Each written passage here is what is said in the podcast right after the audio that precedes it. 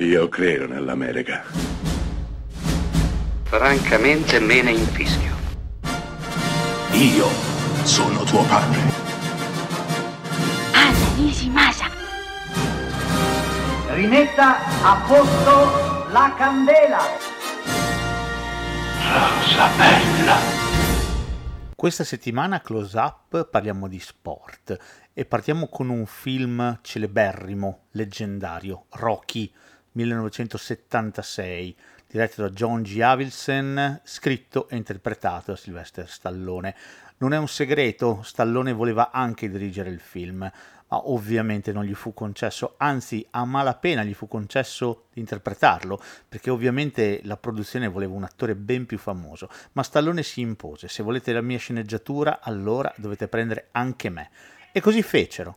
Il resto è storia, anzi forse leggenda dal 1976 ai giorni nostri, sì perché nel 2023 uscirà Creed 3, lo spin-off praticamente nato sul figlio di Apollo Creed, ha accompagnato generazioni e generazioni di spettatori e di tempo ne è passato da quel primo incontro in cui lo stallone italiano sconosciuto affrontava il campione dei pesi massimi, Apollo Creed non solo, anche dall'allenatore Miki, leggendario, da Adriana. Beh, Rocky è un film che racconta la passione, il dolore, il sacrificio di un ragazzo di umilissime origini che cerca di farsi strada, di farsi largo in un mondo estremamente competitivo e difficile come quello della box. Rocky, va detto, è la creatura di Stallone e negli anni ha costellato costantemente la sua carriera,